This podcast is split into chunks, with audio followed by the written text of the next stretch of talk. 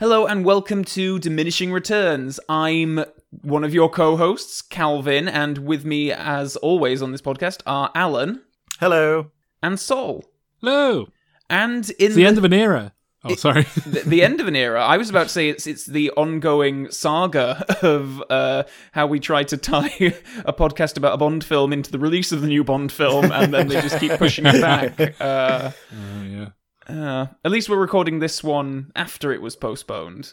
Uh, yes, yes. yes. So that's no. This is a sort of consolation prize for everyone involved. We'll probably work our way through the entire Craig life uh, saga before we get to the actual last film. Mm. There you go. Well, that's what I'm hoping for, because then Sol can watch it and know what's going on. Uh, what, what was the what was the end of the era that you were referring to, Sol? The end of the Pierce Brosnan era, presumably? Yeah. Well, the end of the classic Bond era, isn't it? My my understanding mm. is that they reboot quite firmly the franchise continuity after this film, uh, going into Casino Royale. So, you know, it's kind of a, a line in the sand, isn't it? But arguably everything from Doctor No through to Die Another Day is set in the same continuity. Yep. Yep. Correct. You finally admitted it. There's no code name. Well, no, no, it's all set in the same universe. I'm not saying it's the same. It's all oh, different okay. times. Mm. Yeah, yeah, yeah. How could he be yes. the same age in the sixties as he was in two thousand three? It made all sense.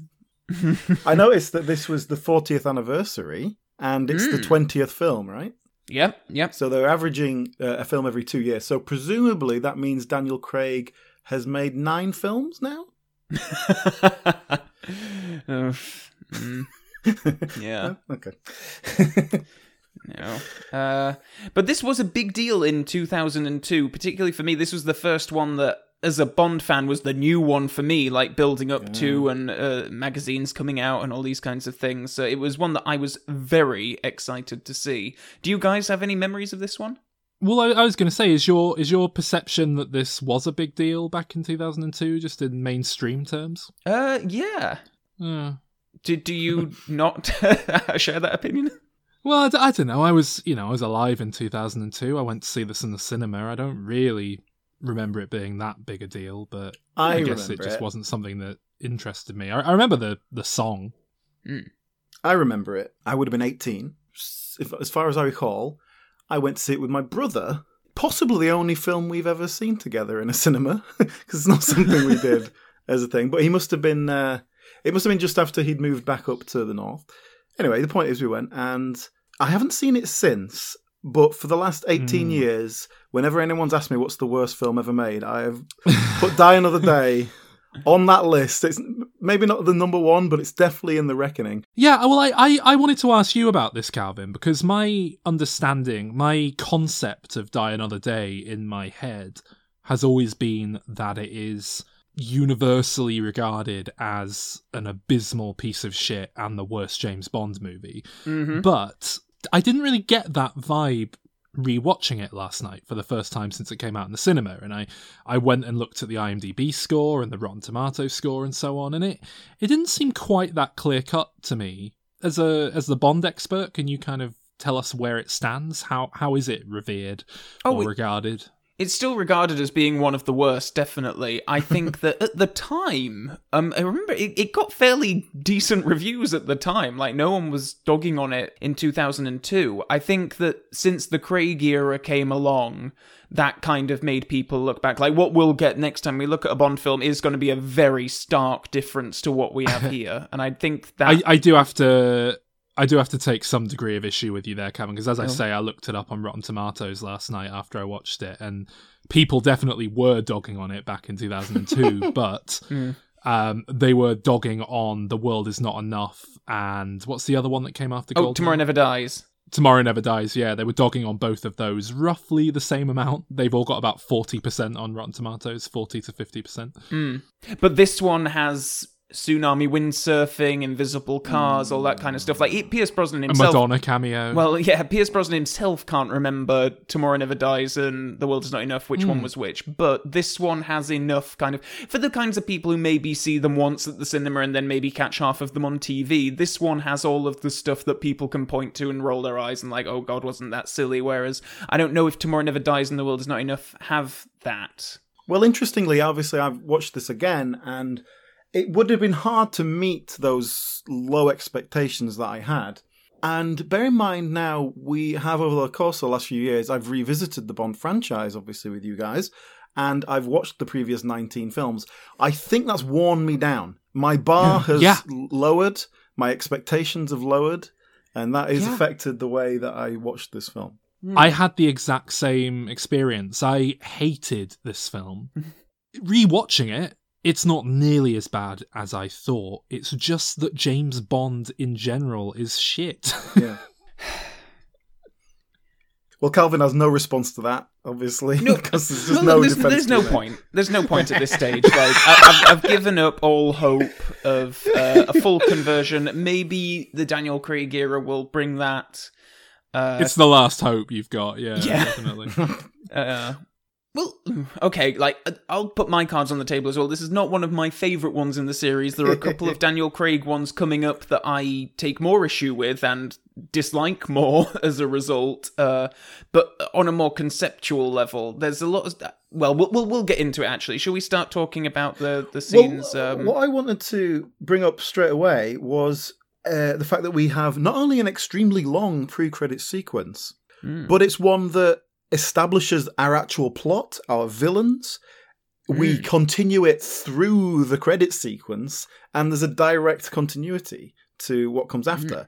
which is, as far as I'm concerned, quite unusual. Usually that pre-credit sequence is a sort of separate thing, just setting up a bit of action, perhaps establishes mm. something from the plot. Calvin, how often... do we see the main villain of the film set up in a pre-credit sequence? That is a good question. Not often, I don't think. Uh, the twist here is, of course, that we're we're not supposed to think that the main villain is being set up in the in the pre-credit sequence. Um, mm. It's certainly the first time that the sort of story, the narrative, has continued to be told through the title sequence, while the song, the Madonna song in this case, plays. Well, we do we do establish, of course, the Soviet Union has been uh, collapsed for about ten years now, so we have to move on. North mm-hmm. Korea now, the world's mm. baddies. You can slag off North Korea without them getting offended because they yeah. won't watch it, so it's all right. Which is, well, even then, even it, it's still sort of like, it's like, you know, obviously it's people affiliated with the state, but it is kind of like a rogue... operative within the state itself, um, Gustav yeah. Graves, and it ends up being Gustav Graves, um, which is similar to, you know, it's never the Russian government that are the bad guys necessarily. It's always yeah. like a third entity that just so happens to be comprised of a load of uh, Russians. Mm. Uh, you got to play. You got to be a, play a little bit careful with the global politics. One day, North Korea might be a free country, and they might want to show this film in their cinemas because they'll be catching up on all the things that they missed. Yeah. Plus, can you imagine the shitstorm if North Korea hacked uh, Eon Productions' emails? All the discussion of why they can't have a plaque James Bond would be, that'd be P R suicide to the point that the franchise would just have to shut down for five years. I think. Some of those emails. Barbara Broccoli slagging off Idris Elba. Yeah, dear. So one of the one of the things we, we deal with here is obviously they go into the demilitarized zone, which is all loads of minefield, but they're on hovercrafts. So those yeah. don't set off the landmines. Now, I am no expert in physics, but I am aware of Newton's third law. Now, I'm not sure exactly how hovercrafts work, but in order to lift them up, you have to push down with the, an equal amount of force to lift yes, them up. Yes, what I will say in their defence there is that that force would typically be focused in on four wheels, and here it's spread out across the entirety of the hovercraft, so mm. maybe it's not quite mm. as severe. But, but a, a landmine would go off with a person's body weight on it. That is that, that's a very good point. Um, I I think this this whole scene felt very like, is this the best you could do? Because oh. the whole point of a hovercraft is that it's an aquatic vehicle and it can travel on land or on water. Whereas here, or through Venice, we just sort of see it, yeah, or, or through Venice. Here we just see it drive over some mud, which is kind of a, their their compromise, I suppose. Yeah, it could have been a Jeep, like it could have been a Land Rover or whatever. Yeah, and it, it just it was just a long a long stretch of muddy road, and And even then, like, a guy shoots a flamethrower, quotes at James Bond, but what it actually means is he shoots it off to the left several meters in front of him so that there's some flames on the floor around the sides of the path he's going to drive through. It, it, it's just... I, I thought this opening action scene was abysmal until the point that Uh, James Bond jumped over onto a hovercraft, and then it became a sort of fist fight on the hovercraft, and then it actually picked up for me. I actually quite started to enjoy it. I, I don't know what it was, but at that point it became kind of a good campy fist fight. That is literally the last thirty seconds of the, of the sequence. That's literally as yep. they're approaching I like, the bell. I liked it when he hit the bell. Yeah, that was the bell end of the scene. Uh, that was the best mm. bit. But yeah, they, by they, the bell. They, we, uh, dear. Um. I, I did, I, I must say, and this isn't, there's a lot of it in this opening sequence, but it's throughout the film. I was amazed to see a big Hollywood film from two thousand two still making heavy use of speeding up footage to try, because it's not fast enough, because things aren't moving quickly enough. Yeah. Mm. It looks terrible, and... It is, it is very practical so effects, here. A lot of that. Because I even some of the explosions and stuff, it was like, oh, that looks like a kind of one twelfth scale model being blown up. Yeah. oh, yeah. Like, when the hovercraft goes over the edge and lands, you know, at the bottom, it's all model stuff. And, I mean, I, I like physical effects, so I don't mind it. But yeah. it's obviously taking you out of the realism of the it moment. It does date and then, it as well, though, doesn't it? Yeah. And next time in Casino Royale, we're going to see some model stuff done impeccably well. Like, I think, you know, it, it, when I found out it was model stuff, I was like, oh, wow, that's really impressive. Again, I think the, the leap that they take the next time is uh, pretty great, all things considered. Can I, can I, can I ask a question about um, Bond in general, Calvin? Because this comes up in this opening scene where he turns up, he's undercover, he's pretending to be someone else uh, that he's taken the place of. And, mm. you know, someone... takes a picture of him, sends it to the files, and goes like, oh yeah, that's James Bond, he's an undercover agent. Like, mm. d- do they ever address the fact that James Bond is like the most famous secret agent in the world? Well... And everyone just knows who he is, and it's ridiculous. Well, the person who sent the uh, the confidential uh, M I six turns out to be an insider, thing. Yeah. Yes, exactly. So, uh, yes, so that, that's that what that's... Sense. But yes. he is oft... Like, he doesn't even... give a fake name most of the time. He says he's James Bond all the time. Why don't no, he doesn't they... hear. That's because they are expecting a very specific person. But you, okay. yeah, usually. Yeah. I don't know. It just seems like, why not just... I, I think it's something I've talked about before. I wish they embraced more of him kind of being undercover and playing a character and using a fake name and a bit of fake mm. personality and acting and stuff. Like when mm. Sean Connery is an ornithologist. yeah, or like Sherlock Holmes did in every... classic Sherlock Holmes movie. Yeah, you know? yeah, yeah. yeah. Because that's when we end up with Japanese Bond, damn it. That's, yeah, that's what happens yeah, when... Yeah, and, and the world the world is much richer. The world is not enough for Japanese Bond. mm. yeah. So that first scene, so what we do set up is what we assume is going to be our villain, it, it seems, who is Zao, who, who's like mm. one of the bad guys... And he gets blown up with diamonds in his face. And he never he never thinks to remove those diamonds, even though doing so would be very, very easy, really. Yeah, it's I not did like question It's not that, like yeah. they're... You know, it's not like if he takes them out, then he's going to bleed to death. Or yeah, they're visible. They must apart. be quite surface. Yeah. It, it feels like there's a cutscene where he specifically says he like you know he wants to keep his scar. It feels like there's a cutscene where he talks about that Japanese art of repairing vases with gold to make the cracks more beautiful than the vases were before, um, or something like that. But yeah, I like that. It, it's just an odd detail in well, the film. Well, it's, it's, it it's them trying to do a, a, a villainous henchman with some kind of unique physical feature like Jaws with his teeth. It's them trying to do yeah. that. But the thing is, we yeah. don't see well, it's, Jaws it's, it's them get, them, to... get them installed, which obviously, if, if he just exists with it, it's like, okay, well, mm. whatever, that's his thing. But seeing the origins of that is quite odd. It's, it's them trying to hack their way into giving a character some personality without actually having to write it. Because mm. he is otherwise the blandest, most uninteresting character Well, mm, he, of course, even he, by the James Bond standard, ultimately he proves to be uh, a goon. You know, he's a henchman. Yeah, but, yeah, exactly. Uh, yeah, we, it feels like he's going to be the villain at this point. Well, th- this whole opening sequence is just fucking bullshit, pointless waste of time anyway, isn't it? Because James Bond, he has a big action fight, he wins, he, you know, beats the bad guys. Yeah, he's done it. And then he's just immediately captured and thrown in a torture pit. Well, that's why it's the pre-credit sequence. That's a new thing, and I think, obviously, they don't do anything with it because this is Die Another Day, but I think there is something to be had with that in concept, like an agent like James Bond being captured yeah, and put yeah, away yeah. for months, but this film doesn't. But like you say, it doesn't. It. it doesn't go anywhere. I, I mm. when it started, I thought, oh, this is interesting. We're gonna have this beardy castaway James Bond, are we? That, okay, he's gonna be dealing with some P T S D. And that, yeah, that kind of thousand yard stare, a really personal yeah. vendetta. Uh, but no, it doesn't. We but mm. at first, so let's jump into the credit sequence because uh, that's the mm. next bit we get. He's captured basically at the end of this pre-credit sequence. Yeah, so he's getting tortured in a hole with a load of scorpions, and that means that they can have loads of scorpions in the opening titles, even though I don't think they come up again in the film at all.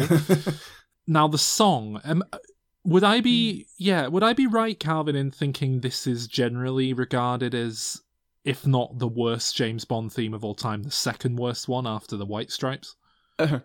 Um, I don't think it's looked upon that badly anymore. Uh, it okay, because I'll be honest, it's not something I would ever choose to listen to on its own, but I think in the context of a James Bond opening titles, I thought it was great.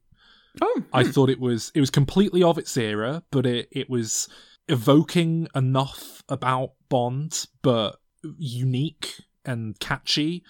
um I loved the visual thing. We we mocked the previous film for having kind of PlayStation two graphics level uh C G I in its opening titles. I, I guess enough time has passed between that film and this one because the C G I is, you know, it's not great, but it's respectable now.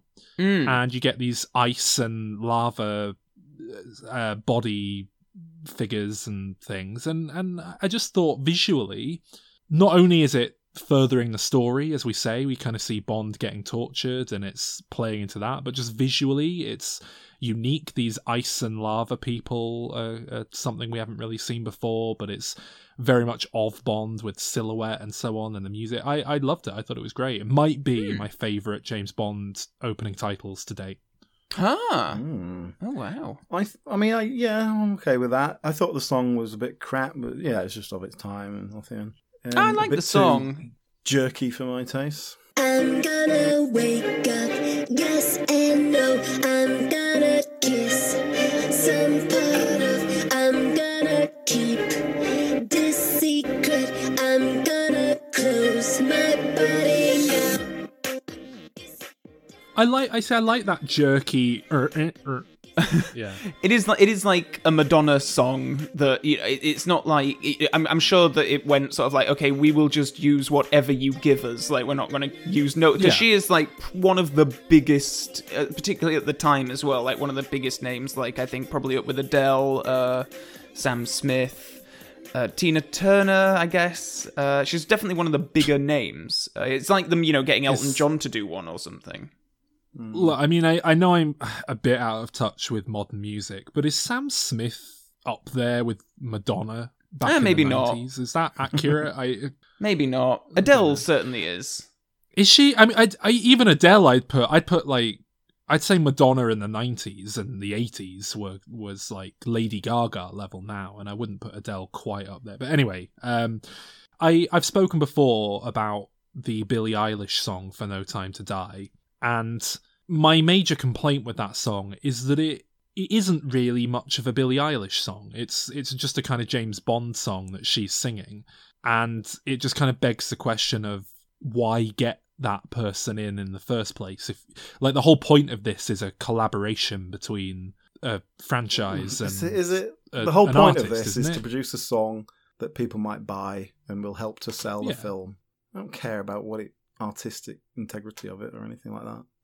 I think it depends on whether or not the film's composer is involved with it or not. Like, mm. sometimes you do have, like, this is just, this is a Madonna song slapped to the front and end, and that's it. There's no kind of oh, really? working into the theme. Yes, well, it, it, it sounded like it had David Arnold's fingerprints on it to me, and... Not to my knowledge.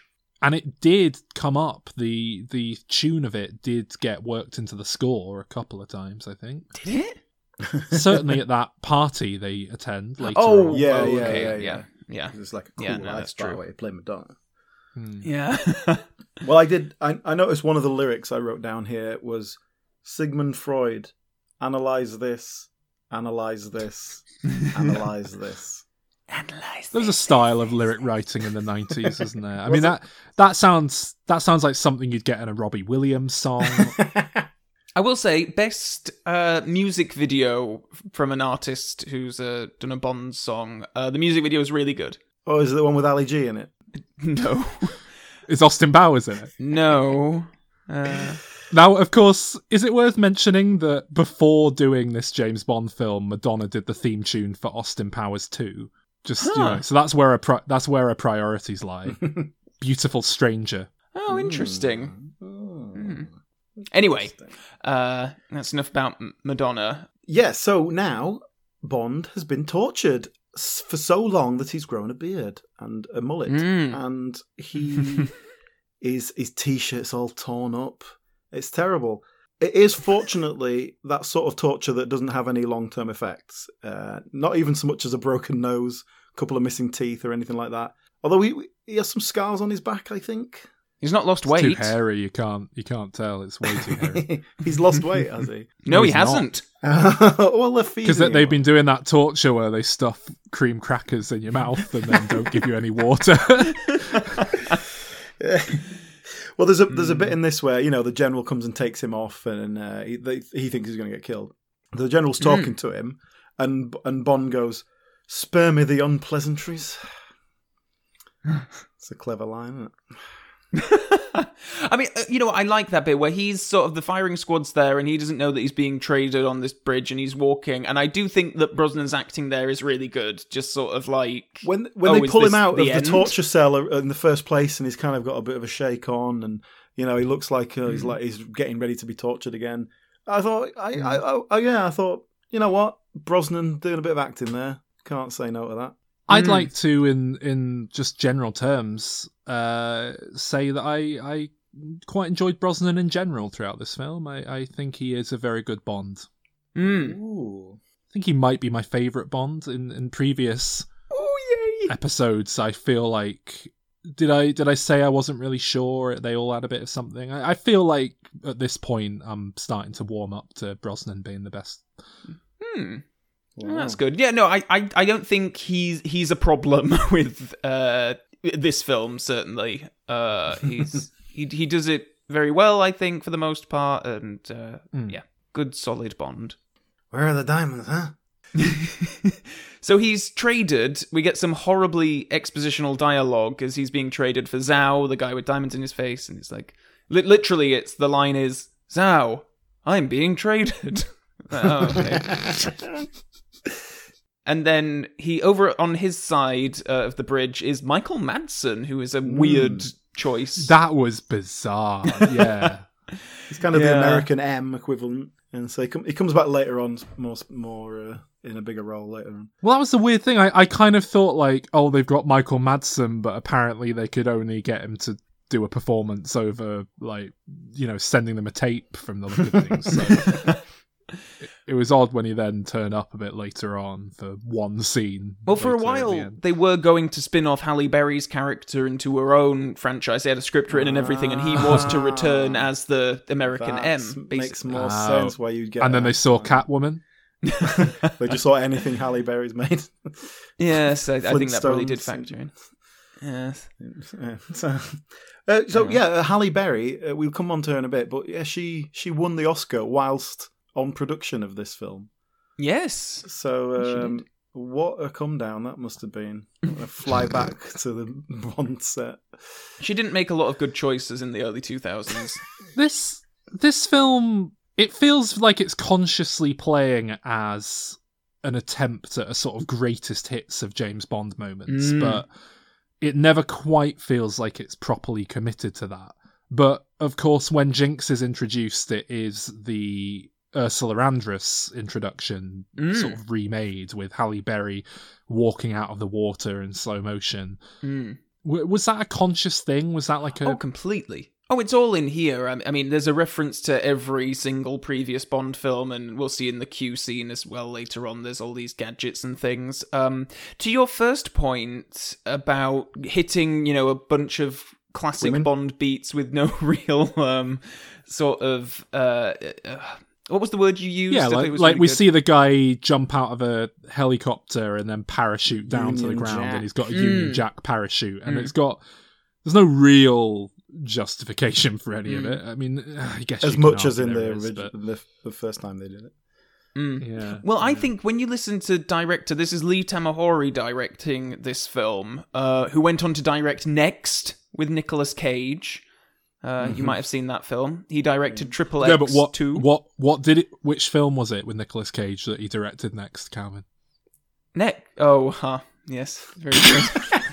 Uh, when you when you hear him talking in behind the scenes stuff about Die Another Day, like well, you, do... you, you can't help but laugh because he's got he's got a funny New Zealand accent, hasn't he?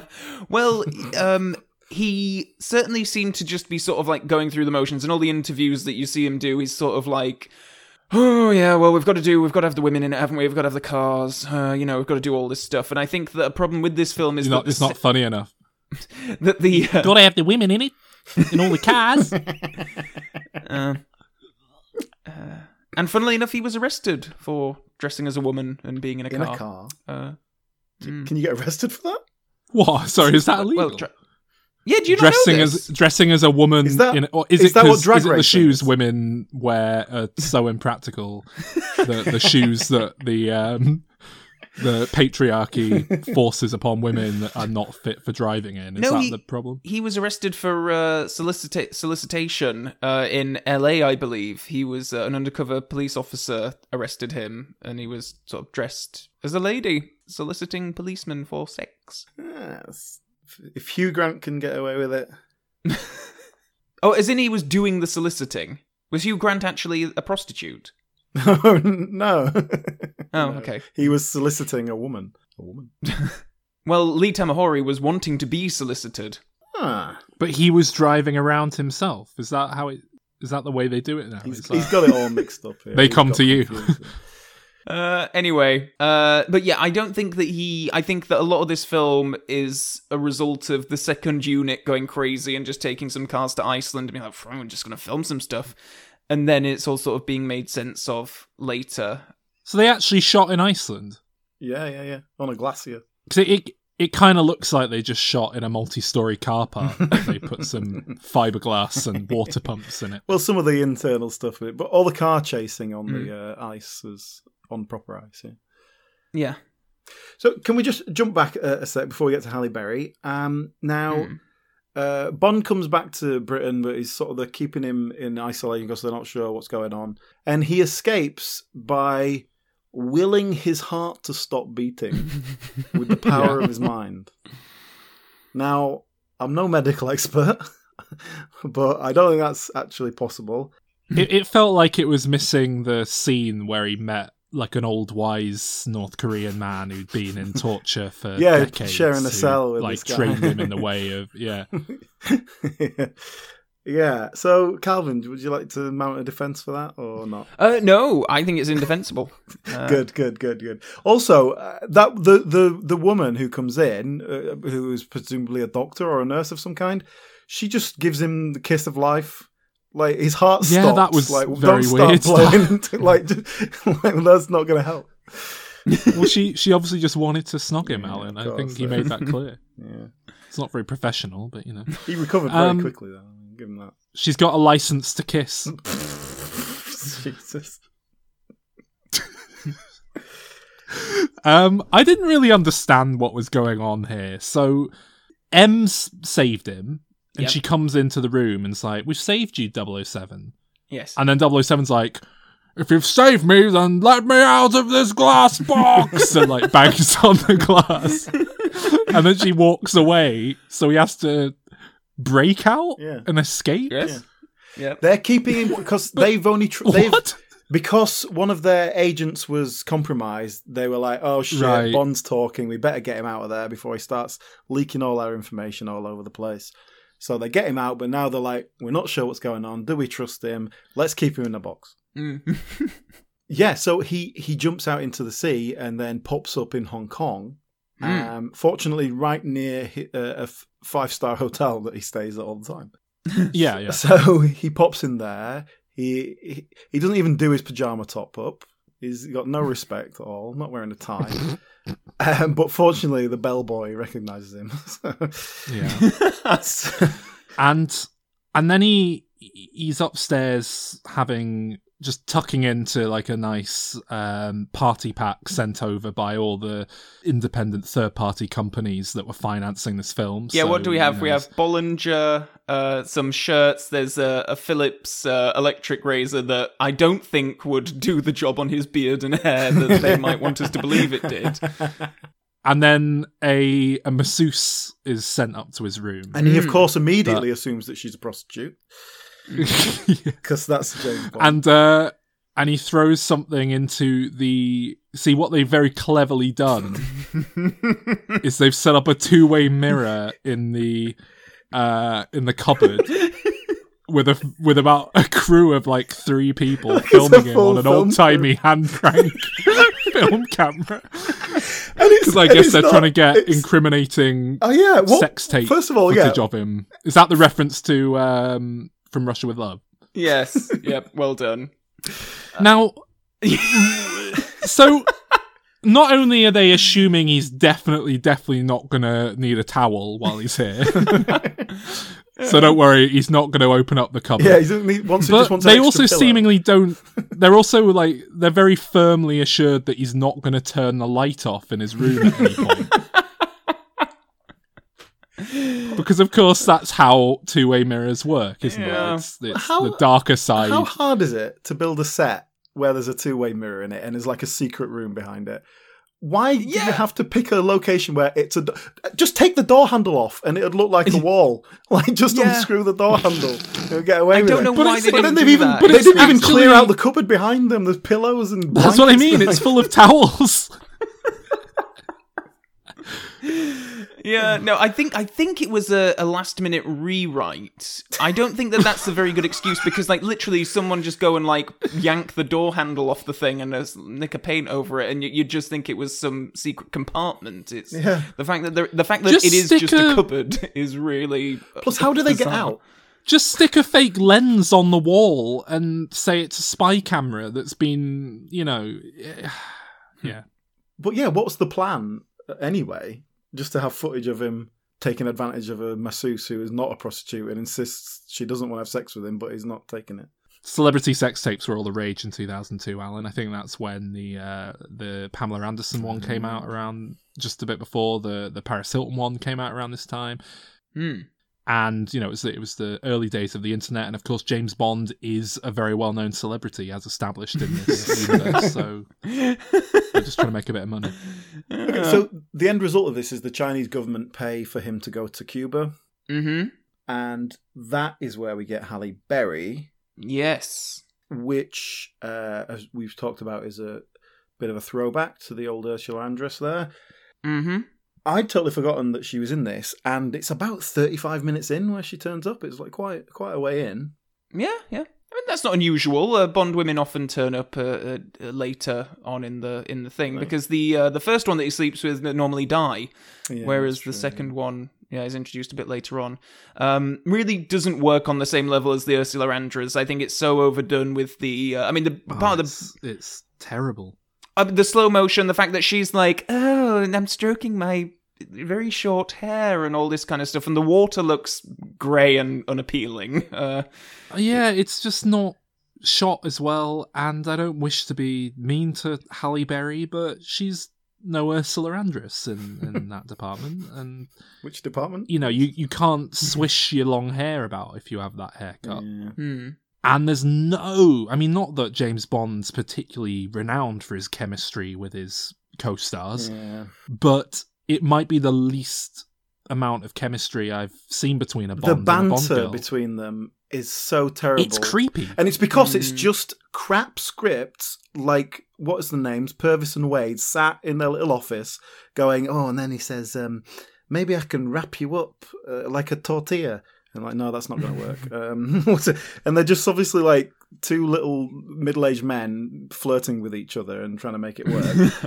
And it's no, so there's no chemistry. So if you haven't got actors who can like bring that to life, it's just a crap pun after crap pun. Jinx, you say? Born on Friday the thirteenth. You believe in bad luck? Let's just say our relationships don't seem to last. Hmm. I know the feeling.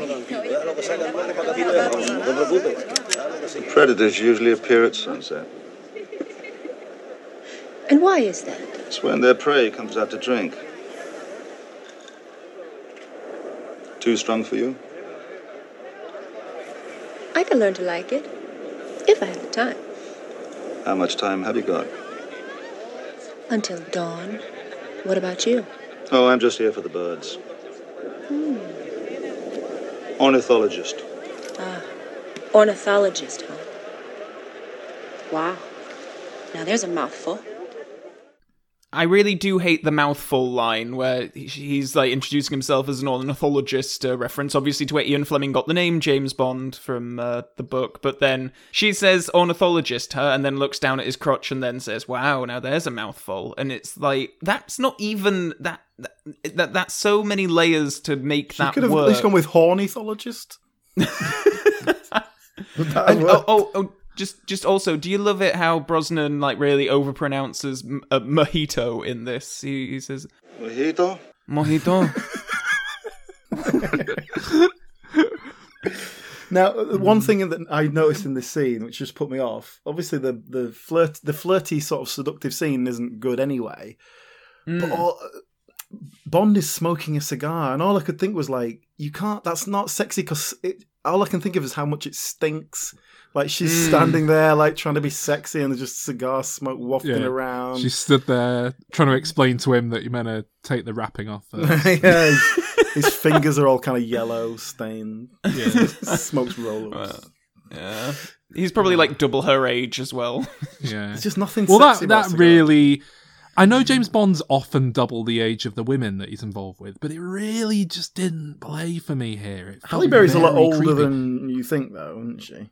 Yeah. Well, this is it. I, I, I know I've definitely seen bigger age gaps in these films, but it felt very creepy here, and I think it's because he was their interplay was so forced that it just felt like a dirty old man coming mm. onto a woman who's not really into it, except she felt the same way. So to be fair, this film, I think, does quite authentically play, like, a couple of people who, like, just want to fuck each other. Mm. Um, and then that brings, you know, there's there's a point where they kind of passionately kiss at the end, and I didn't buy that at all, because it's like, well, hang on, we've not established them as lovers. Mm. Um, yeah, it just, just comes out of nowhere. Wanna, yeah, they just want to... We Bang, d- we do have the most overt sex scene in any yeah. Bond film. Uh, uh, I wanted to ask about that. Mm? Is is this the first time we've really seen Bond going at His it? Yeah, full erection. Because I, I, you know, I, I joked just a few films ago about when we see James Bond having sex with an infrared camera, and he is just lying stationary on top of a woman.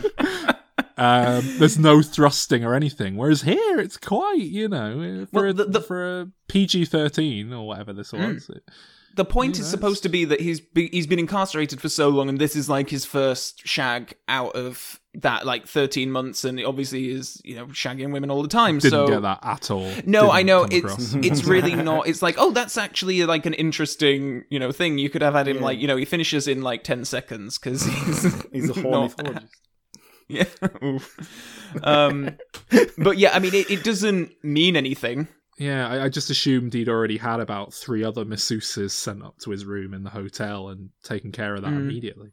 Again, you have so much... Actually, that's I've never even thought of that. But yeah, the masseuse, like, because he does just kind of, you know, grab her and start Pretty sort of... Pretty much bends her know, over and... Yeah, if the, if they'd have actually played with that, like, it's a shame that him being incarcerated isn't an element to be played through the rest of the film, and we see him a bit maybe off his game or something. Um, it's just mm. back to business as usual. and that, that business is the Cubans. So yeah, he goes, mm. he goes and meets some old Cuban man who's a sleeper agent. They give mm. him some information to get to uh, Zao. Is this when James Bond does Weekend at Bernie's? yes. yes. That's how he gets into this place, yeah. I was cracking up. I couldn't believe what I was watching. James Bond punches an old South African man in the face, knocks him out, throws him in a wheelchair, and then he's wheeling him around like, yeah, yeah, you, oh, you want to go over there? Okay. Oh. And then... And then to cause a, a diversion in the in the building, in the sort of hospital thing that he's in, he just throw, throws the wheelchair down the corridor. But you know, this, he he's set up as an like... unpleasant man. It's uh... yeah, he's, he's South African. I'd love to know what D N A therapy that guy was going to have. yeah, so what, what Bond finds out is going on there is D N A replacement, um, which now I'm no medical expert, but that's bollocks, as far as I'm concerned. You can take someone's D N A out, replace it with someone else's D N A, and not only I, do you then I think have that's new how D N A, you get cancer. It actually changes your face shape as well. It changes your entire skeletal It changes structure. Your race. Uh, and voice, uh, and general personality and character as well. But not enough to be worthwhile. You know, if you introduce something like that into a film, then everyone coming out should be a big mutant, you know? We should get Jaws coming out with an actual shark fin on his back and and, and a whole load of animal hybrid mm. dinosaur villains or something. Because, you know, it's silly. Mm. So embrace it. And you'd think step one would be take out the diamonds. Because if you're changing your D N A... to not be recognisable. The first the D N A surely... will en- encompass those diamonds and turn them into uh, something else. And, and they're replacing mm. the D N A of the diamonds. Mm. Um, oh, that another thing um, on the on the topic of uh, medical science. Now, I do appreciate that an M R I scanner uses magnets somehow, and there's a magnetic force involved. But I don't think if you just turn one on in a room, something as heavy as a gun or a meat cleaver that appears to be there for some reason is just magically attracted to the outside of the machine. I don't mm. think that's a thing. They I'm must have to move. A limb. They must have to move everything out of that room whenever they turn on that machine. It's very impractical to have that machine in that room with all those things, actually, I would say. Yeah, you would have to have like a Magneto-style prison cell for all your um, M R I yeah. scanners. Mm. Well, the doctors would have to go out and stand behind a screen that protects them in case they have any fillings that are going to be ripped out of their head, I suppose. Mm. But... Yeah. Meanwhile, Halle Berry's here too, because she's also investigating Zao, and she's got her own little uh, mission. That she's uh... Yeah, and that's when we find out that she's a little uh, American spy. Mm. Yeah, are we, are we, should we talk about the... Because Zao escapes, and uh, there's a bit of action here, a bit of light action, yeah. and then we get some of the worst C G I I think I've ever seen in a mainstream Hollywood film, where she does like a backflip off the wall and oh. into the water with a dive. mm. um, what, what I hated with that, right? Is these two guards with guns corner her against the wall, mm. and she takes off her dress, so she's just wearing like a swimming costume, mm. and Bond's like, oh my god, what's she gonna do? And the guards are like, she ain't gonna do nothing, mate, we've got her. And it's played like you're not supposed to know, and none of the characters... The characters are shocked when she then jumps backwards well, into the water a, it's below. It's such a long drop, even though it's, it's inconceivable ex- that you would do it. But it's...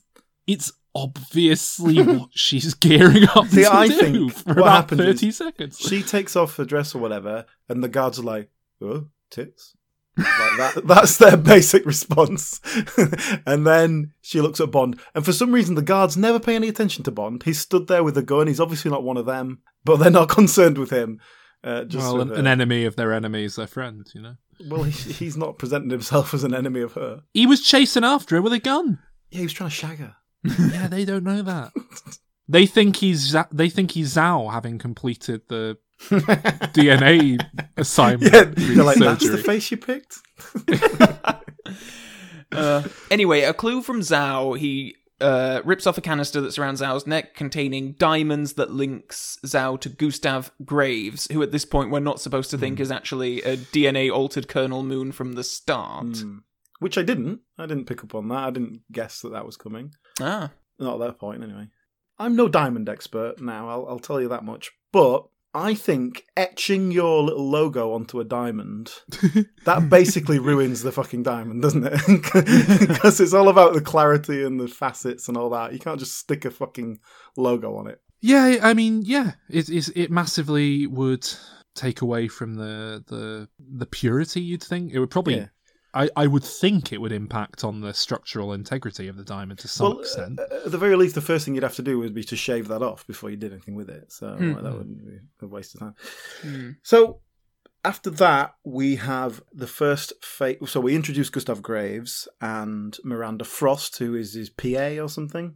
Yep. And he's a, like... Richard Branson style, like um, uh, media friendly mil- billionaire mm-hmm. uh, who's up to some sort of shenanigans that nobody knows what he's up to. Yeah, it, it's like the the most egregious exposition dump I can remember seeing in anything. To be honest, that that bit where he's introduced and all the reporters are just saying like, "Oh, by the way, I hear you're a skilled marksman with a sword. Are we going to see you sword fighting next scene?" Yes, yes, probably, yes. And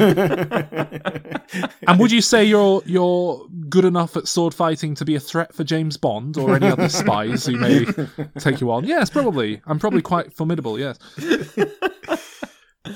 uh, uh, but that sets them up, and then they go fencing, and Madonna's there. Mm-hmm. So... Yeah, no, not wearing appropriate fencing attire. She is, despite leading this corset on. Mm. Yeah, but everyone else is wearing the traditional white beekeeper type get up. Yeah. She's there in a Tim Burton costume. It's weird. It's better than what they wore in Hamlet, though. Mm. And then we have uh, Bond and, uh, you know, that trope where Bond and the villain meet and they're initially polite with one another. Uh, mm. And then, that, but it doesn't last very long because they get into a little fencing fight. Um, can we? Can I just ask you, what did you think of Toby Stevens as Gustav Graves? I'm not a fan of this uh, performance at all. I think he's a little bit too hammy and lip curly. Mm. And I, I don't know, it's just really There's... hammy. There's something about it that I couldn't put my finger on that I didn't like. Mm. I, I, my instinct was, I don't like it. But then whenever I started to think about it and examine it, I would think, well, he's much better than every other James Bond villain I can think no, of. No, he isn't. He's not better than Goldfinger or... Yeah, he is. Sean Bean. He's he's not as good as Christopher Walken, but I mean, he, I don't know. He's got a lot more personality and energy about what he's doing. But but the whole time, I think you're just wishing they'd cast someone, you know, like Richard E. Grant, someone good mm. Ooh, to do the good. same thing. Mm. Yeah, yeah, it's just perhaps a bit bland. But I think I think by the standards of James Bond films, I think he's a, he's actually not bad. Yeah. I yeah, I don't know. Mm. Here's what I've learned about him. By looking at his IMDb, mm-hmm. he appears to be the voice of James Bond now. Yes, in some of the audiobooks, yes. Yeah. Really? Uh, so this fight sequence... Uh, yeah. Mm, it, it's not so bad. So they, they start off by fencing, mm. like doing proper fencing, and then the, he's like, oh, let's up the stakes and... and well, yeah, Bond this, hustles him. Let's do, yeah. Bond lets him get two hits in and then massively ups the stakes. Let's use real swords if you want to do it right. And then he takes some swords off the wall that aren't fencing swords, they're just swords. Yeah. And then they don't fence, they just slash at each other. But before that, Bond sort of says, instead of money, how about we play for this diamond? By the way, I know you're a villain and everything. I know I'm a spy, I'm James Bond, and this is the diamond. And he just like tells him everything. Yeah. It's not... good spy work, you wouldn't have thought. Mm. It's at very least quite a gamble. But he does that all the time. He always, like, yeah, he's no, pretending no. to be polite and then really passive-aggressively goes, oh, by the way, what about all those diamonds you've got in your mate's face? Thing is, it's normally like, if, if you know, we're comparing this to Bond and Goldfinger, uh, you know, on the golf course scene in Goldfinger, this is more way more aggressive than passive-aggressive. This is them outright trying to kill each yeah. other in, like, the first meeting, which is unusual. Yeah. Well, I liked that. I liked how it went from, you know, zero to eleven pretty immediately. I didn't like the arbitrary rules of whoever draws first blood from the torso wins. We didn't draw first uh, blood. Which only seemed to exist because James Bond immediately gets a nosebleed and would have lost otherwise. hmm. uh, that uh, might yeah. be some old dueling rule or something, I don't know. You don't go mm. for the face. I'll make my money. Mm. Yeah. But then um, they finish the fight. I noticed Madonna didn't get involved. No, you know, she's the teacher there. She's the authority figure. She should be splitting them up. Well, she said they, they say something like, "Don't you want to get involved?" And she says, "I don't like cockfights," mm-hmm. which I, th- I think that's one of the sharpest, you know, immediate that's, James Bond. That's when they're actually just fencing. Kind of moments. But yeah. I, I think she'd be liable for insurance reasons because if it's her class. Yeah, but they leave the class. They take it all mm. all round. The... I don't know. I think she could have a civil suit. Maybe, but I think I think uh, I, I get the impression Graves would just pay up and cover anything like that himself. Do they traditionally pocket. have fencing clubs at these like prestigious old gentlemen's uh, clubs? Because there's a lot of like old men around who are like, "Oh my goodness," as they go Lord, fencing through. A woman. There's someone reading a newspaper and then. Uh, They the sword like cuts the newspaper yeah, in half, but the, and then, but the, the the sword goes through the newspaper and right up to his nose, and he goes, oh, and his mustache bristles. One of my favourite parts of the film, in fact, is in the sound mix in the background when they're doing the fight. You can hear someone go, "Steady!" uh, now, as they as they're leaving and uh, cleaning up the mess, yeah. I think you're going to ask the same question I, I have written down here. A, a, a very interesting-looking bellboy um, comes yeah. up to James Bond and says, "Oh, mate, don't worry about it. Place needed redecorating anyway. Hey, hey." And I can only assume that's like winner? a C B B C presenter who was on set making news round and got given a cameo or something. And it, now he looks really out of place because he, I mean, he's black for a start, which in these old-fashioned clubs, but he, it but looks out of place. It's not but just more that. Than that he's, he's, got he's got huge dreadlocks, yeah, not yeah, tied he, up. He doesn't look like a neat and tidy concierge exactly. at a posh place. But also the delivery of the line is weird. Like, oh, he doesn't seem like an actor. Calvin, do you know this story? Uh, I believe his name is Oliver Skeet, and he that is, is a, correct. Yeah, he is a show jumper. Right. Yeah, basically, in the nineties, he attained minor celebrity as a show jumper. Even though he wasn't that good as a show jumper, particularly, it, because he looked so out of place as a show jumper, because he was black for a start, but also all these big dreadlocks. So it's kind of appropriate that they put him in this part that he was totally like out of place. I kind of like that, actually. But I, I still don't know why they put him in the part. Because he's not an actor. It's he really was just a bit odd. of a celebrity. And it's also, like, really at the tail end of his celebrity as well. Like, mm. he, he's like a truck driver now or something. Around this time, it feels a bit like, I mean, Goldie at least had a role um, in the last one. But it does seem like a very strange sort of, you had to be there at the time. Um, it, it, yeah. Like, it, if it had been a scene with show jumpers, it would have kind of made sense, wouldn't it? Mm. Yeah. Or if this guy had just been a henchman, mm. I wouldn't have really thought twice about it. It's the weird one line out of nowhere. He's not even in the scene earlier on, yeah. setting up his appearance in that scene. Um, I've just looked him up, and, and his other notable credits are being one of the celebrities that was duped in an episode of Brass Eye and two episodes of Dick and Dom in the Bungalow. Yeah. Oh, you were right on the uh, children's T V front. Well, he seems like a very friendly, like full of energy kind of character. I know why you thought children's T V. He just seemed too energetic for the part. If anything, he's not in this film enough. But yeah, like make use of it if you're going to bring someone in, like for a weird cameo. Like, yeah, do something. Mm-hmm. But anyway, so. He gets a key and then he goes and meets M. Yeah. Mm-hmm. I'm on to page two of my notes now, by the oh, way. That's page one. Well, we are halfway through the film, and this is where we have the full uh, M I six briefing thing, really. And yes. she's like, you know what? We actually want you back. It's all all right. Uh, now go and have your weird three D hologram virtual video game training. Oh my sequence. God, Money Pun is dead. She's you know what? I, I do actually really like this sequence. This whole like training thing. I know it's really stupid, um, but I, I still. And th- this was a direct, uh, you know, result of the GoldenEye game in particular that had come out and was very well known and popular at the time. And Bond was becoming a video game character, and this was their sort of homage to Bond as a video game character. Where It's just like straight down the line, just, you know, shooting action around M I six. I like that he shoots uh, M in the shoulder, pretty much. Flesh wound. Yeah, it's silly. It's completely realistic, virtual reality, whatever. Anyway, we have uh, John Cleese's Q now firmly establishing him mm. in the role. Is this the first the first time he's gone solo as Q? Mm. Yes, and only. Yeah, they only yeah. introduced him the last uh, the last film. I really liked him here. I think he, he steps into the role. Yeah. Uh, perfectly. Mm. Yeah.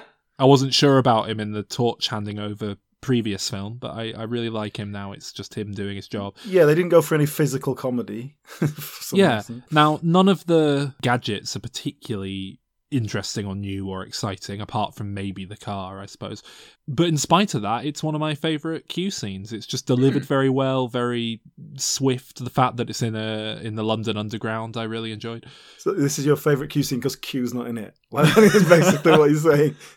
Because an old man reading off cue cards. Well, it's it? not my favourite Q scene. My favourite Q scene's uh, probably in Star Trek The Next Generation with John Delancey. But... I think you do have yeah. something with, like, as much as I love Desmond Llewellyn, and I prefer him as Q to, to John Cleese, Desmond Llewellyn was, you know, he wasn't a comedy actor. He was a bit player that kind of got lucky and kept being asked back, whereas John Cleese is actually a comedy actor and he can mm. actually do some of the comedy stuff and the lines and all that kind yeah. of stuff. Um, I think he's really good, and if they'd have continued with this kind of direction of the films, he would have, he'd probably still be doing it now. They should have got Rowan Atkinson. That would yeah. have been perfect. Right, so everyone loves to shit on the car. Uh, I don't mind it. I think it's... Uh, yeah! Yeah, I think it makes logical sense for like where the gadgets were going. We've had cars that can go underwater and all this, and remote control and all this kind of stuff, so I doesn't bother me as much as it bothers a lot of other people. I was all geared up to hate the car, and then it came out, and I thought... Oh. Nothing. What's wrong with that? What's the problem with this car? I'll I'll mm. tell you what I don't like about the car is that the the use within the film is laughably incompetent from a writing point of view. At one point, mm. he's driving three feet behind some people, and they, they don't know he's there because well, he's invisible. Yeah. That's it. It might as well just be a Prius and they don't hear it because it's so quiet, and that's a superpower. But no, the, so he has this invisible car, which allows him to drive secretly up to this place, but normally Bond just airdrops or whatever in, and it's not even like he's in need of secrecy really at that point. Uh, anyway, what I don't like is basically the second he starts using it, the bad guy just shoots it and it breaks the invisibility power. Yeah. And then the invisibility power fixes itself and he uses it again, but it it, it doesn't do anything. Yeah, what what happens is Bond pulls spikes out the wheel so he can kind of basically drive up a wall and get out of the way. But mm. presumably if Zao could see him doing that, he would have turned the steering wheel to get him.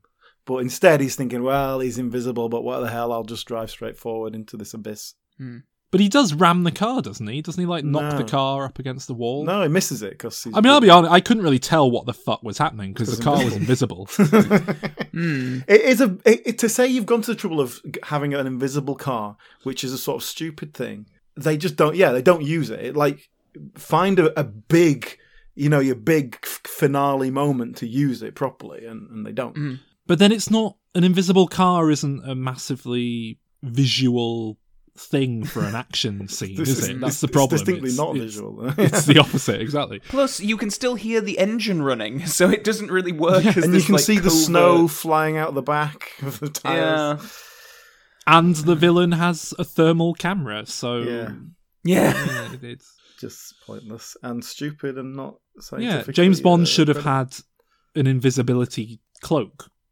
That would have been interesting. Could hey, have done something with that. They gave him one in the video. They they had a video game that came out a few years after this film, and it was it's basically like Brosnan's unofficial fifth film, and that you do have an invisibility suit in that game. Well, the uh, the the invisibility cloak in Super Smash Brothers is from the uh, GoldenEye game, is it not? Oh, you could be invisible. It was a cheat. Yeah. Interesting. Um, anyway, we're, we're talking about this this whole chunk of action that happens at the uh, Ice Palace in Iceland now, if we're good to talk about mm. this bit. And Halle Berry's there, and I'd totally forgotten she was in the film, because she hasn't yes. been there for about forty minutes. They do a whole Goldfinger homage. Uh, Ice Palace, Halle Berry. Um, they have shit banter. Hmm. And then he shags Miranda Frost. Is that what happens? Yeah, for not good. Like, he's doing some investigating, and he's she comes back to his room, and they sleep together f- uh, for no real reason. But they do it very, like, sort of down to business kind of thing. Like, they're just, right, let's get on with this.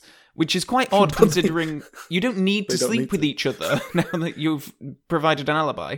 Throughout the whole thing, she's just like, oh, I don't like you. You're a twat. You're a bit of a chauvinist. twenty years older than me. And then she's like, well, look, we're naked now. We're going to shag her up. Now, of course, it seems like it's a weird situation and terrible chemistry. But as it turns out, she's the bad guy. Mm. And that's why she was mm. doing it. So it actually, in retrospect, makes sense that it was so weird and awkward. Mm. What doesn't make sense is why Bond doesn't pick up on that at all. And he it'll... thinks it's all right. Because that's normally what the That's just normal for him, yeah. So, yeah. She's twenty-one, I think, in this film. Yeah, this was her really? first film. Oh, that's yeah, and I, I would... made me feel even worse about the situation. I would never have guessed. She's got a very odd look about her where, like, I don't think she's aged particularly. Yeah, she looks. She in, definitely looks older than that. She doesn't in the twenty good. years since this film, I think she's just had her teeth done. That's pretty much it. Hmm.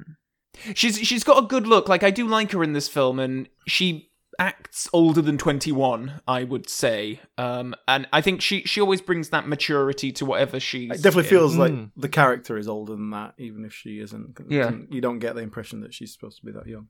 Yeah.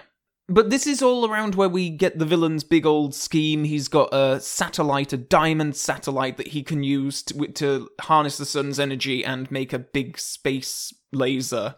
Uh, laser. Yeah, th- this got very silly, didn't it? The very power quickly. of the sun. Mm. Well, it's Haven't, obviously... They've already done diamonds in space, right? Was this yes. another reference? Blofeld had a diamond satellite in Diamonds Are Forever, which also had a laser. When when do we see the guy on the dream machine? Yeah, that's around here. what's what's the point in that? Life's precious. Why waste it on sleep? That doesn't go anywhere. It doesn't go anywhere. Yeah, but why doesn't he sleep? What's that about? Crazy villain thing. And why is he not dead if he doesn't sleep? It's a nice little detail, but you can't just drop that in and leave it. You have to you have to do something with it. Mm. James Bond goes and, you know, does a heist in his dream, maybe, or... Um... Make takes advantage of him being on the dream machine at a set time or something. It just... He's just really pissed off all the time because he's insomniac and just gets crabby. Well, this is we're round about the round about the point where we find out that he is actually Colonel Moon from the pre-credit sequence, who's had the D N A thing. Because Zao comes in and everything.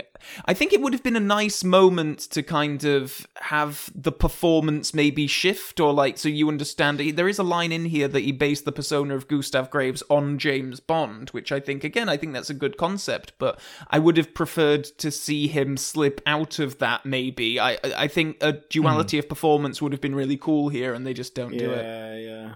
You, you know what else is really annoying with that dream machine, right? He spends, what, two hours on it a day? Something like that? Mm. It's just sleeping, isn't it? I was going to say, is that not just sleep? Is he not just spending two hours a day sleeping? And granted, yeah. that's not a lot of time, but... Margaret Thatcher. Yeah, it's, you know, just just say I've made a machine that I doubles the strength of sleep. You're rested twice as much when you sleep. Because otherwise he's just sat there in a machine. I don't know, it's just... weird. Anyway, sorry. There's um, um, a lot of stuff happening here, and I, I want to touch on some of it. This is like a whole mm. half an hour sort of chunk. Um, probably my worst, one of my worst moments in the entire series is uh, windsurfing the tsunami.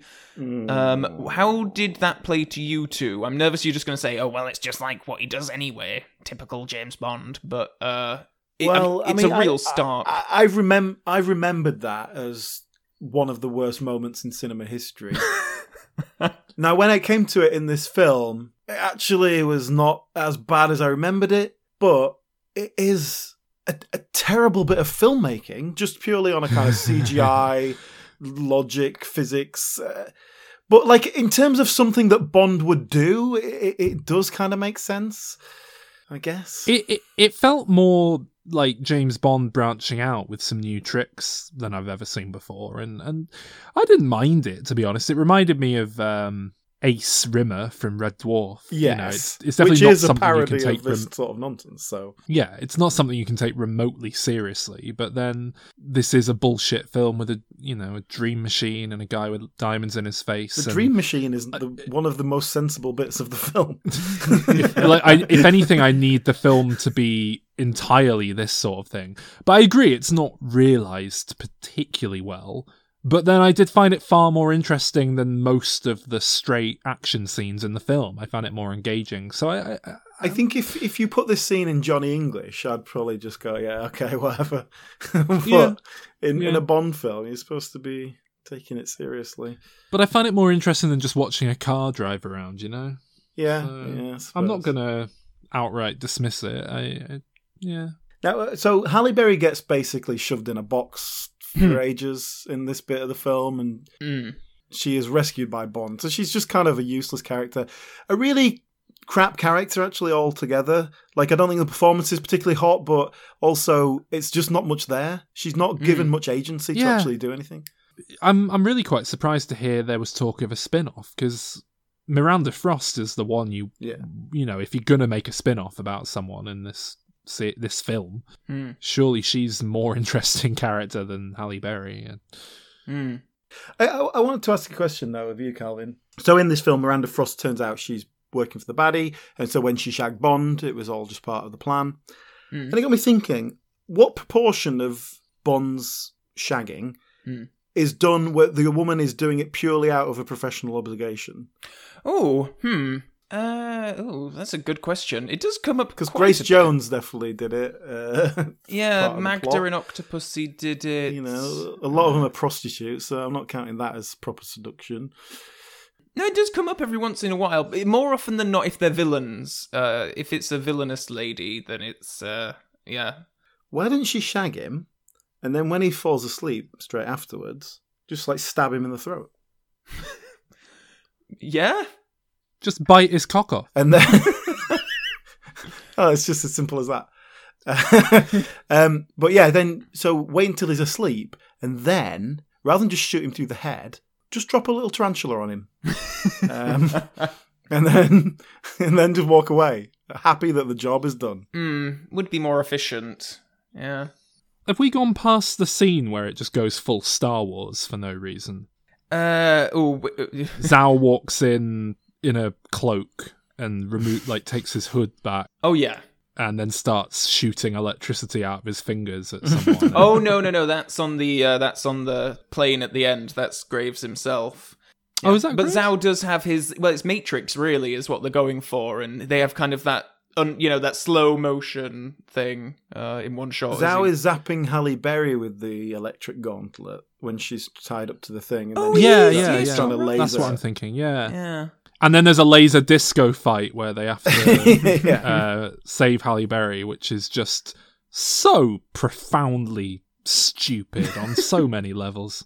These lasers seem to slice through people pretty quickly, but there's a bit where it just kind of singes someone's jumper a little bit. Hmm. And they kind of go, ooh. um, okay, then there's a, I, this is the point where I was kind of starting to lose... a sense of existence, and I stop making notes unless something happens on a plane. I'm similar to you, Alan, because this, of course, leads into our big... Well, it feels like the big climax of the film. The the laser beam starts getting shot everywhere on Earth, blowing stuff up. Uh, they use it to start melting the ice palace. We have a big car chase out in the ice. Bond kills Zao in a little confrontation. And it really plays like, oh, there you go, you've saved the day, the end. And I, I made the note, you know, say what you will about this nonsense film, but it has zipped along for a James Bond movie. The, the I've not noticed the running time once. Like, I'm I'm really quite pleased with this. And I, I was feeling very positive about the film at this point. Hmm. But then it just kept going. And there is another half hour of the film at this point. And, and it's not like, oh, we've got to get it up to ninety minutes. At this point, the film is one hour forty-five in, so the like on the longer side, really, yeah. for a film with this amount of substance. And it keeps going for another half hour, and we get all this bullshit with someone flying off into space, but not quite, and oh my god. Well, they send a missile into space, no one flies up there. Yeah, well, they're flying up into the sky to on the aeroplane. I just, I, I was just, I, I started to get so angry. This, this is when I turned on the film. I was fi- normally this happens halfway through in a yeah, James Bond film, so maybe that's worth something. But it was more annoying here because they were, they were done. They were so comfortably done with a nice zippy Bond movie, and then mm. why are they this? Why are they so long, Calvin? Um, I, Why well, can't I mean, they this... make a film that's shorter than two hours? This oh no, they have. This is just one of the longer ones. Like this is two hours twelve minutes, and they are normally around the two hour. Two mark. Hours thirteen. Oh okay. That extra minute was uh, I felt it. um. Yeah. Uh. But the, the the climax is it's all on this plane, which is immediately less interesting than the Ice Palace, you know. I think. And you've got Gustav Graves in yeah. his weird Sith lightning suit, just shooting laser beams and more more terrible slow motion as well in this Ooh, climax. Just yeah. loads of it. Yeah, really bad. Um, there is there is the amazing bit of writing. Well, is this amazing writing, or is this some of the worst writing I've ever heard? I can't help. Please help me decide. Okay. The bad guy says, uh, time to face destiny to James Bond. And then James Bond goes, time to face gravity. That's great. I, I think and that's opens good. And opens his parachute. I think I really like that line, but I can't tell if it's... It's it's like that X-Men line that about the frog getting hit by lightning, where it's like it, it's such a balancing act of performance and stuff. You know, it could have been mm. done well there, but you know why it really doesn't work. And I think though. this could have been done terribly. Do you know why that Go line really doesn't work? Because it's because it's air resistance and not gravity. Yeah, he doesn't plummet to the ground; he gets pulled by by yeah, yeah air resistance into a jet engine. Mm. Yeah, yeah, yeah, fair. And then um, Halle Berry and Rosamund Pike have their separate fight as well. They do a sword fighting thing. You know what he should have done? He should have got. He should have said, "Time to face destiny," and then James Bond should have gone, "Time to destiny face," and then smacked him in between the eyes with his fist. um, and we should, we should point out the fact that Colonel Moon's father is here, and we do have this sort of strange emotional scene between the two of them. Uh, this is a character who I think the actor does a pretty good job, the general, uh, but mm. it's... Uh, I don't know what it's doing in this film. You don't you certainly don't yeah, need it's it. It's very odd. Perhaps that's part of the issue that we, from a from the villain's point of view, we never get any sort of into the personal story of what he's doing or why he's doing it. And then even this, what he's trying to achieve, you know, the stakes are like he's destroying the demilitarized zone between North and South Korea. And, you know, obviously this giant sun laser could, you could do, you could wipe anybody out with it, I guess, is the threat. But it's just like there's no stakes or there's no kind of obvious end goal mm. that, that, you know, you've got to get to this point and stop the thing with seven seconds left on the clock. You know, mm. it's just sort of like...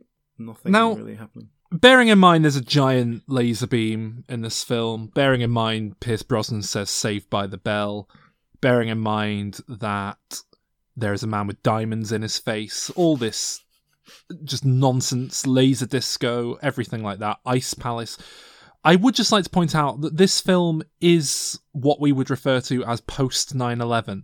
Mm. Mm-hmm. That, that's just baffling, isn't it? I mean, this this must have been one of the last pre nine eleven films that kind of slipped through the cracks before we decided we we don't want this sort of bullshit. Well, that, I think Bond is a big enough serious, right? Yeah, Bond is a big enough entity that it just trundles along in, in the same mm. vein. It takes a bit longer to turn around.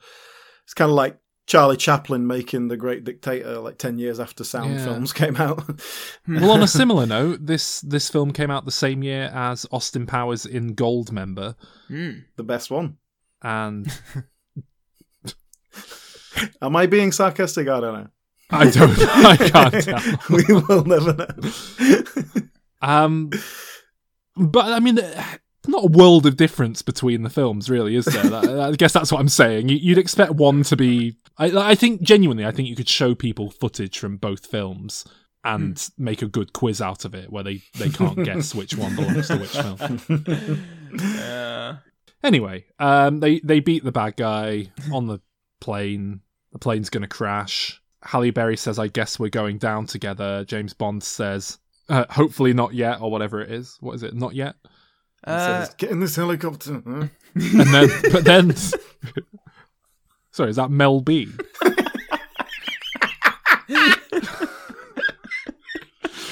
No, she, she says, um, looks like we're going down together. He says, not yet. Now, I don't mind that. Nice bit of Bond innuendo nonsense. But then when they get to the, the ground, he then says, uh, so, so what were you saying about going down on each other? You wanna suck each other but that's up? It, because the problem is, it's no longer an innuendo. He's basically going, do you want to suck my cock while I eat your Yeah, but that, that's what I mean. It's like, there's no innuendo. Doesn't that...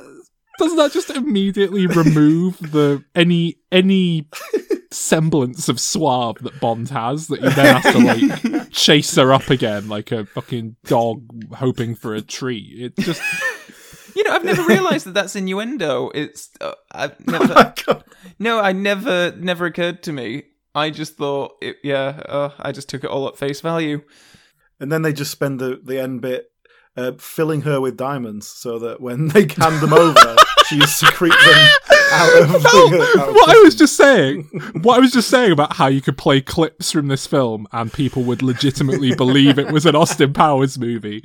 I think this is the most clear-cut example of that. The scene outside the the little hut they just stumble upon uh, with no one in it to go and shag in. And you just hear them from outside going... Wait, don't pull it out. I'm not finished with it yet. See? It's a perfect fit. Uh-huh. Leave it in. Well, it's gonna come out sooner or later. No, leave it in, please. A few more minutes. Oh, put it back in. Ooh, it's oh, so I hard. Hate it. Yeah. It would also it's because it's not really good. It's because it's it's not well. Like if it was Austin Powers, it would have been done well comedically. Yeah. Whereas this is like someone putting a diamond in her belly button. That's not. First of all, it's not a thing you do, and you wouldn't yeah. rephrase it as "putting it in." It's hard or anything like that. Yeah, it's just, just like, like leave it in a little longer and all that. It's yeah. She should have said, "Is that a diamond in your pants, James, or are you just pleased to see me?" And then they look and the diamonds are on the side table. uh, That's how this film should have ended. Um, there, I, I've not mentioned that they escape the crashing aeroplane by uh, throwing a helicopter out the back and turning it on mid-flight. So, uh, yeah, it, it's very fortunate that they, they stay upright. Well, um, that was what he was whole... fannying about with the whole time, trying to get it upright mm. before he... He pulled the choke out or whatever you do to start a helicopter. So we have uh, a wrap-up scene with Moneypenny as well, as she is using the yeah. uh, hologram machine. Finally, the the end of the era, James Bond comes in, starts snogging her. He's mm. like, all right, let's just do it. Throws her mm. over the desk. I quite yeah. like this. Obvi- like, obviously knew where it was going, but that This was is a controversial okay. moment in in Bond lore, isn't it? It's quite, uh, the fans aren't sure about this. Is that right, Calvin? Um, I, I don't know. I mean, I, I think everyone acknowledges that it's very silly. I've heard, I, I, I've heard the idea that fans feel like it goes too far, and you should. Yeah. They're the Ross and Rachel, and when they get together, that's the. Fa- which I suppose this is the finale, isn't it? It's well, the, I'll tell you what. Show, but... I, on that level, it could have stopped with a kiss. And then John Cleese walks in, and she's just like, "Oh, sorry, I was just busy." Mm. Um, but he, like, it, it ends with her like on the floor mid orgasm, and he walks in like, "What's going on?" hmm. And she has to like. I think John Cleese tra- gives. It's something that could so easily be overplayed, and he, he just plays it perfectly here. That little bit, I, I don't mind the scene. Myself, you know what would have been better though if Desmond Llewellyn had done it, because they would have they wouldn't have told him what was happening, and he would have just been yeah, and he'd just be holding scared. a he'd be holding a foot long Subway sandwich. Moneypenny, did you want my twelve incher? And then they'd laugh. It'd be hilarious. Do you think if if Desmond Llewellyn had stayed on board the franchise for another ten years, he'd become the official spokesman of Subway? the, in the same way James Bond's always selling Rolexes and Heineken. uh, I, I, I, I think, um, yeah, a, a, you're absolutely right, Sol. A criticism of this is that... Um, I mean, it, it's not consistent throughout the entire films, but obviously Bond and Moneypenny have never consummated their relationship on screen, and you do get the sense that it is a bit of flirty banter between two people, and not necessarily that she would necessarily go off and have sex with him. Fantasy um, of it, though, you know? Mm. Yeah, whereas this, it very much says, like, oh, no, yeah, I want him. It would have been better if you sort of see that opening bit where he, like, flips her over the desk, and then it just sort of fades out. And then you see her like staggering out of the uh, of the hollow suite, and and she's like, "That was disappointing." You see that opening bit, but then we see it from John Cleese's point of view. He just walks in, and, and then we just see her with the goggles on, going raw, raw, raw, raw, like thin air. And John Cleese can sort of go, "Hmm, you know how to play it." Uh, oh dear. What it, what it would have been better if, if Bond comes in, is like, Moneypenny, you know, uh, right, I'm ready, I want to shag you. And she's like, mm, no thanks. And, like, that was her her fantasy, is like turning him down and like winning, that would have been brilliant. winning the flirtation that they've had for forty years. Isn't that basically all she does in the other movies anyway? Nah, she's gagging for it. This was never conceived or produced as the end of the Brosnan era, was it? Is, nope. Is that some decision that came after the fact? Yep, they they only ever take them one at a time, um, which will become a problem when they try to serialise them a bit more in the Craig era, as we'll discover. Uh, but yeah, no, the plan was Brosnan had an option, I think, for a fifth film in the contract, so they could have just called him back. A couple of years after this, they did the uh, Everything or Nothing video game, or maybe the next year, so, and Brosnan was still Bond. Like, he was still Bond for a good couple of years after this film was released. Uh, and then eventually, they say it's because they were writing the Jinx script, and they were writing it as, like, an origin story, and they just so happened to get the rights to Casino Royale back around about this time, in, well, in the sort of, like, late nineties, and then that kind of inspired them to do the origin story of James Bond. But it's, you know, I mean, obviously, we'll talk about it more next time, but they're very much influenced by Batman Begins and all that kind of stuff, and I think, Sol, you touched on it earlier about this being the last sort of pure, silly, escapist, fun, sort of big action franchise film, uh, you know, after nine eleven, where things all sort of went a bit more serious. And they're obviously going to react to that with Casino Royale. Everything becomes more grounded. And it's a good time to, yeah, embrace the change, bring in a new actor and try something new. I think it's mm. a good, good choice. Mm. Mm. Can I can I throw a quick quiz at you, Sol, for you, I think? Yeah, yeah, yeah. Maybe Calvin can help you if you can't do it. I think you'll be able mm. to do this. Name five Pierce Brosnan films post Die Another Day. Oh, post Die Another Day? Yes. He did something about being on an island, and if it wasn't called The Island, I don't know what it was called. Okay, I don't know what that is. But he, he was he was a mad kind of Doctor Moreau-esque figure in it. There's a uh, film called Once Upon an dr- Island? Is that what you're thinking of? No, that's not it, I don't think. Oh, I know which one you mean. Yes, I've not seen it. Mm. Uh... Uh, Eurovision, of course. Yeah, yeah, okay, that's one. All right. Um... I thought you'd do better than this. There's a couple of obvious ones. Yep, Pierce in that Brosnan. Eurovision theme. Where when was um when was the art heist one? The Thomas Crown affair, was that pre? Yeah, that was pre. Damn it, Bond. I think. Mm. Yeah, I think that was ninety-nine, ninety-eight. Can I have that Simpsons episode uh, where he's the house? That was nope, he was Bond. Die Another Day. Mm-hmm. Damn it. Look, there's two uh, really obvious ones. Uh, Eurovision, yeah, sort of leaning into two that. Two that we've covered on this podcast. Really? Maybe some singing involved. Oh, Mamma Mia. Yes. Yeah. Mamma Mia, here we go again. Yes. Yes. There's another one that you should definitely get. Another one we've covered on this podcast, in fact. Mm. Yes. Sequel to a film that you really like? To two films that you really like? Not exactly a sequel. Well, no. Mm. Oh, The World's End. Yeah, there you go. Yeah, of course, of course. He's quite forgettable, isn't he? Really? Oh, you were complimenting him at the start of this. Your favourite well, Bond. That's why it's surprising that I just can't. I, I can draw more Timothy Dalton films post Die Another Day tonight. Go on, Calvin. Uh, throw throw a few at us. Yeah, I, I, I we've got. Uh, what have we got? After the Sunset, November Man, I T. Never heard of. Never heard of these. The Foreigner. No, I have heard of I T. Uh, The Matador was the one that I remembered as being is like, oh, look at him, he can act, kind of after Bond film. Maybe yeah. The Matador. Yeah. He's had a fairly solid career. The Ghost. Oh, The Ghost, of course. Oh, The Ghost, of that course. Worked with I Roman Polanski, there, you know, yeah. you got you got to work with him.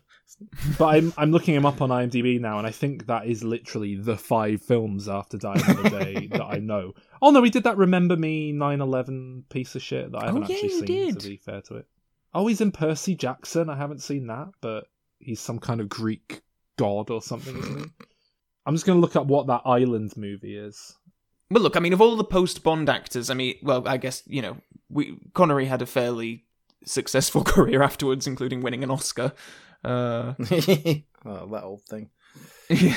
But Roger Moore didn't do much after he'd sort of given up the Bond mantle. I so don't know if I've ever seen Timothy Dalton lead another film. No, true. He didn't do anything before, though, either, so... Anyway, there we go. That's the, the end of the era. The Brosnan era, yes. The first timeline, really. The first, uh, yeah, mm. of the whole thing. So... Shall we rate it? Yes. I haven't done that yet. God, I, I hate coming to the ratings for Bond films, because they're just unquantifiable for me in that regard. I don't really put them yeah. into these... It, it's odd. Um, it's never been one of my favourites, and I do often come back to it sort of thinking like, oh, it's stupid and all this, but I'll still have a good enough time with it. But I do end up getting quite bored with it. Uh, I think it is a bit too mm. long, and I don't think uh, Toby Stevens is very good as the villain. I don't think Halle Berry is very good. Miranda Frost, Rosamund Pike, I like her. I like some of the action sequences, but but oh, it's it's lesser Bond for sure. So I'm gonna give it a five out of ten. Wow, is that a lot or low? Just, or that's for you. That is just that's like a one out of ten for anyone else. And the Bond scale, the Bond scale only goes from five to ten. Well, it goes from five to eight, I suppose. You know. um, I found this one interesting because. On a structural level, I was fine with it. Like, the one thing led to another, and it kind of all worked. The Bond character works throughout. Yeah, there's a whole kind of last scene at the end, which just feels unnecessary, but it's too long, blah, blah, blah. But the real failings here were character and, and script, uh, just the way they interacted with each other, and, and, yeah, just a lack of character all around and poor writing. Mm. The villain, we we don't get enough kind of impetus from him, who he is, why he's doing what he's doing, all that. It's just lacking a lot. Mm. And obviously all the failings with um, just physical reality being thrown out the window. Uh, I gave it a four out of ten, which, considering I've touted this as one of the worst films ever made, is a pretty big step up, I think you'll agree. You prefer this mm. to Dawn of the Dead.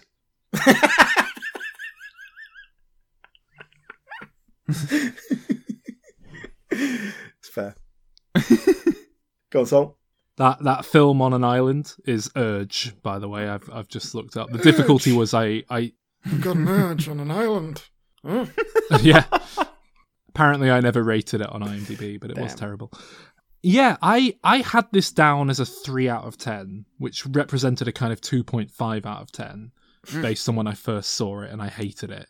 It's not that bad. As I say, James Bond is just crap. So I've actually bumped that up to a four out of ten myself. Hmm. It's far from my least favourite Bond film that we've covered, but it is hmm. towards the bottom. What is your least favourite Bond film, just out of curiosity? Uh, the first Timothy Dalton one, I think. Oh! I think that's the one that really angered me for some... The same way... Alan inexplicably got pissed off with Dawn of the Dead. Something about that first. It's cause, because you really liked it. Me. There was something there that was working, and then they threw no, no, no, it away. no, no, no, no, no. That was the second Dalton one oh, that I right. kind of liked half of. Yeah, exactly. That's a weird thing. My lowest is a three out of ten, which I gave to Honor Majesty's Secret Service, The Man with the Golden Gun, and The World Is Not Enough. Oh, so it's not even my worst Brosnan one. Hmm, interesting. Interesting. I would never have guessed. I have this down as my seventeenth. Uh, favourite James Bond film so far. So what's that? Third from the bottom. Uh, it's in between On Her Majesty's Secret Service, which is above it, and For Your Eyes Only, which is below it. And that means I also prefer it to Thunderball and The Living Daylights. Hmm. So there you go. Well, who'd have thunk it? I'm just doing a bit of quick maths here. I'm going to work out my average. Ooh, I'm going to do that. And what have your favourites been? That's the highest rating. Oh, wow. My average is exactly five out of ten. Hmm. My favourite one so far is still Doctor No. So, oh, God. It, you know, talk about living up to the name of our show. It, it, it, uh, Goldfinger's my favourite, which I know is not exactly a controversial statement. That's my second favourite, yeah. Hmm. I've got I've got hopes for a couple of those uh, uh, Daniel Craig ones, though. Yeah, Daniel Craig's a weird one, because it could so easily go either way for me.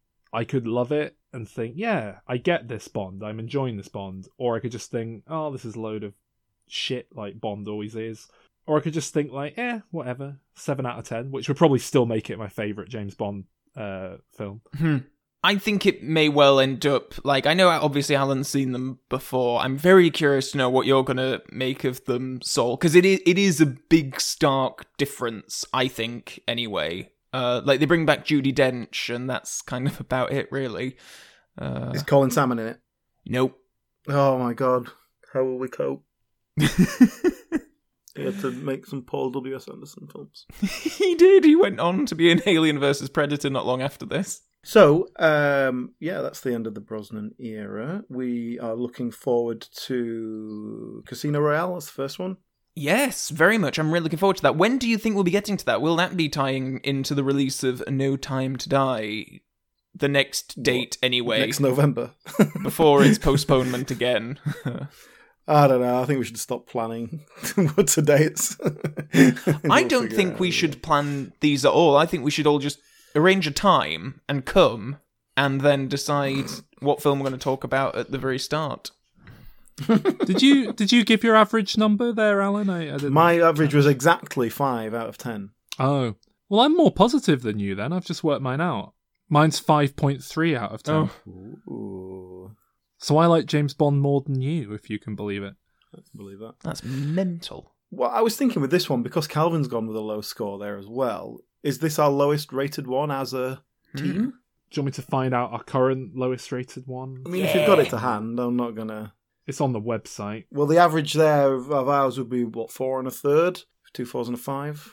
The the lowest rated so far is Thunderball, which has got oh. a forty percent score. Well, this would be which forty-three percent, is based on, I guess, forty-four by your Yeah, budget. Based on me giving it... It's based on all of us giving it four out of ten.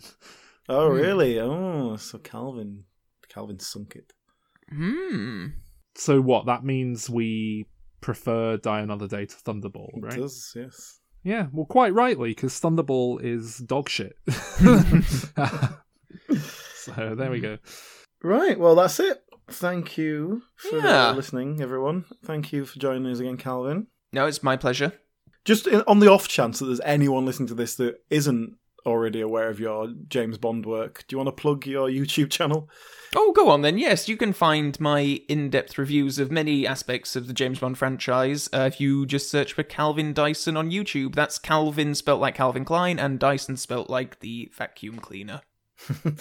Yes, and you are the number one Bond reviewer on YouTube? Uh, I wouldn't put the number on it, but I, I am you are a, a Bond, Bond reviewer on YouTube. I am a Bond reviewer on YouTube, yes. You are a significant member of the Bond community, though. In fact, your influencer status got uh, you and I uh, an all-expenses-paid V I P trip to the Casino Royale Secret Cinema Experience. Uh, it did recently. Indeed, yes. And uh, as we're going up to Casino Royale next... If you're interested, listeners, we did a little Diminisode about it, and we, we talked about it, and we, we recorded ourselves at the event. You can get that by joining our Patreon, just one dollar a month, and you get loads of extra content on there. Patreon.com forward slash dim returns. We do uh, extra episodes and reviews of new releases. Obviously, that's not happening much at the moment.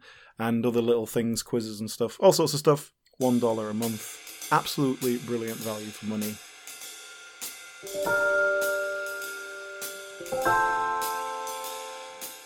We've just had two films getting reviewed before they even come out. Yeah. That's how Peninsula, ahead of the curve we are. The sequel to Train to Busan, and yeah. what was the other one? Tremors, Shrieker Ooh, Island. Tremors, Shrieker Island. Tremors seven. So the, the big hits everyone wants to hear about, and by the time this episode actually comes out, both films will be readily available to oh, the general public. But, but we've reviewed them, they're there. yeah, yeah, yeah. So if you what, what, feel what witchcraft like is this? paying for the, if you feel like paying to uh, rent one V O D because it's right there for you now, go go see if it's worth it by checking out our review. One dollar could save you nine. A dollar in time saves nine. Okay. With diminishing returns.